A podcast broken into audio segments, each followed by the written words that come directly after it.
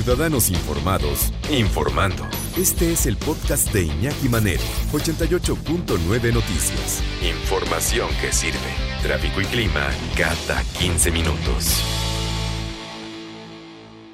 Continuamos aquí en ochenta y ocho punto nueve Noticias, información que sirve, y vamos a platicar con Tamara Trottner, Trottner, escritora, maestra en apreciación y creación literaria y también doctora en investigación y creación literarias. ¿Por qué? Porque nos va a hablar de un libro, Salvar el Fuego, de Guillermo Arriaga. Para que ustedes más o menos, quien no lo conoce, se, de, se tengan idea de quién es. Si no lo han leído, bueno, por lo menos han escuchado en alguna ocasión, vieron la película, alguna de las películas en donde él fue el escritor de las mismas, Amores Perros, veintiún gramos y Babel. Una persona muy conocida, tal vez, si no, pues si alguna gente no ha leído el libro, léanlo, de veras les va a gustar mucho, y también conocido por ser el guionista de estas películas. ¿Qué tal, Tamara? Muy buenas tardes. Guillermo, ¿cómo estás? Qué gusto. Muy buenas tardes. Oye, me gustaría preguntarte, esta obra Premio Alfaguara de novela dos mil veinte... Pues esta, sí, Salvar el Fuego, mira, es la más reciente novela de Guillermo Arriaga. Ya con El Salvaje, hace cuatro años, en dos mil dieciséis, quedó en los finalistas del Premio Alfaguara, y ya era una novela que era asombrosa. Eh, y bueno, ahora sí, el hombre se rebasa a sí mismo y escribe Salvar el Fuego, que es realmente una novela que te agarra del cuello, te agarra de la garganta y nunca te vuelve a soltar. Este, esta novela empieza con un manifiesto, que es una página, es una cuartilla, que yo quiero retar a los que nos están escuchando que lean esta cuartilla y después suelten el libro, porque les prometo que no van a poder. Es el, es un, el manifiesto que el personaje José Cuauhtémoc que escribe en la cárcel, y básicamente lo que dice es que este país se divide en dos, entre los que tienen miedo y los que tienen rabia. Ustedes, burgueses, son los que tienen miedo, nosotros vivimos con rabia, siempre con rabia.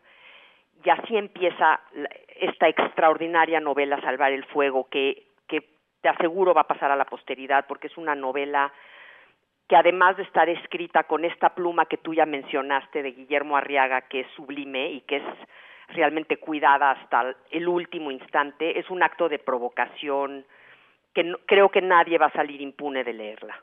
Oye, y preguntarte, Tamara, también, además, este, este eh, autor que al final de cuentas escribe de una manera muy coloquial, una manera realmente como hablamos los mexicanos. Claro, sí, es, mira, tiene un lenguaje súper crudo, eh, y las situaciones son muy crudas, entonces sí, el lenguaje que maneja él eh, tiene eh, un lenguaje, como dices, coloquial, pero además es una novela polifónica. Esto quiere decir que maneja tres voces, eh, entonces, y cada una la maneja, la distingues perfectamente, cada uno de los personajes tiene su propia forma de hablar, y claro, José Cuauhtémoc en la cárcel, eh, con todo este círculo de, de, de narcotraficantes y demás, pues tiene el lenguaje de la calle. Pero después está Marina, por ejemplo, que es una, es una mujer extraordinaria, eh, que, pero que es completamente burguesa, y que tiene este uso del lenguaje burgués y, y, y controlado y, y, y suave, Y, y Guillermo lo hace impresionante, o sea, le da una voz a una mujer que, que todas nos creemos, pero además nos identificamos con ella, ¿no? Además de este temor que existe, ¿no? Parte de lo que estaba leyendo, el temor que existe entre unas personas, los que viven en la burguesía y la, y la, la contraparte, el de salir a la calle, el ser asaltados, te lo platican, ¿no? De tal manera en que tú vas leyendo y al final de cuentas vas sintiendo lo que es una realidad aquí en nuestro país, en, cual, en cualquier parte de, de, de la República Mexicana, Tamara. Claro, sí, y eso es increíble con Guillermo Arriaga, porque él lo habla desde un lugar que además lo conoce, ¿no? Él, él, él siempre dice que haber crecido en la unidad modelo le da el conocimiento de este lenguaje, de esta forma y de esta realidad tan cruda, de, de esta separación social entre unos y otros, y como dices, el enojo y el coraje de unos y el miedo de otros, y es estar conviviendo en, el, en la misma arena, eh, en estas contradicciones de la condición humana que son tan dolorosas, este racismo que muchas veces se infiltra en nosotros y que lo traemos desde generaciones. eh, Guillermo Arriaga lo describe como una humedad tóxica, ¿no?, que de pronto sale, eh, y, y es, a fin de cuentas, una historia de amor. Eh, cuando le preguntan a él mucho de qué es tu historia, no, pues es una historia de amor, pero es un amor de estos que merece ser escrito por la pluma de Arriaga.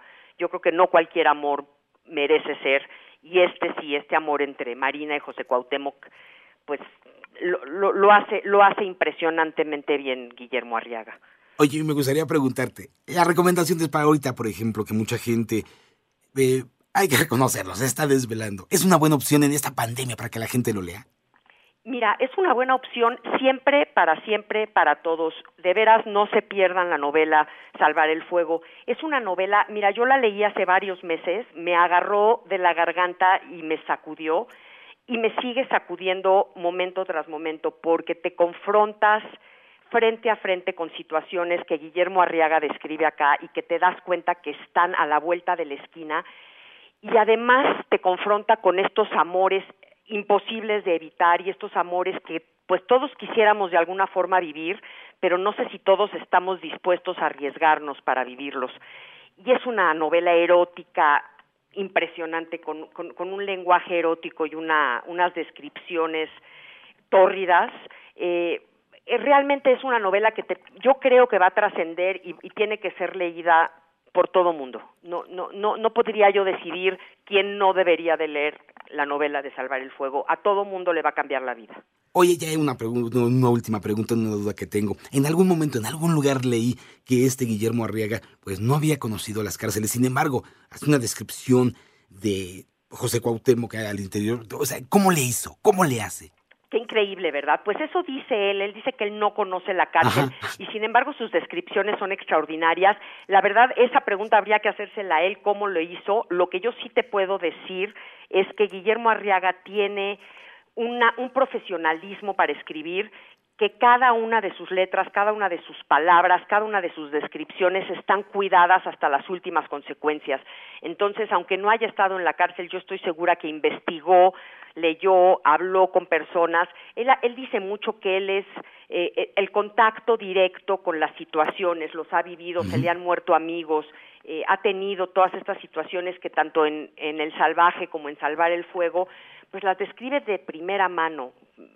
Lo hace y lo hace de una manera increíble. Perfecto. Tamara Trottner, muchísimas gracias por darnos esta recomendación de Salvar el Fuego de Guillermo Arriaga. Guille- muchísimas gracias a ti, Guillermo, y de verdad le digo al público, no se la pierdan, es extraordinaria. Perfecto. Muchísimas gracias. Pues ahí lo tiene usted, esta recomendación que nos da Tamara Trottner en torno al libro de Guillermo Arriaga, Salvar el Fuego. Léala de veras, no se va a arrepentir, va a estar... Lo va a leer y se va a quedar picado. Entonces, la recomendación que le hacemos a todos es que la lean.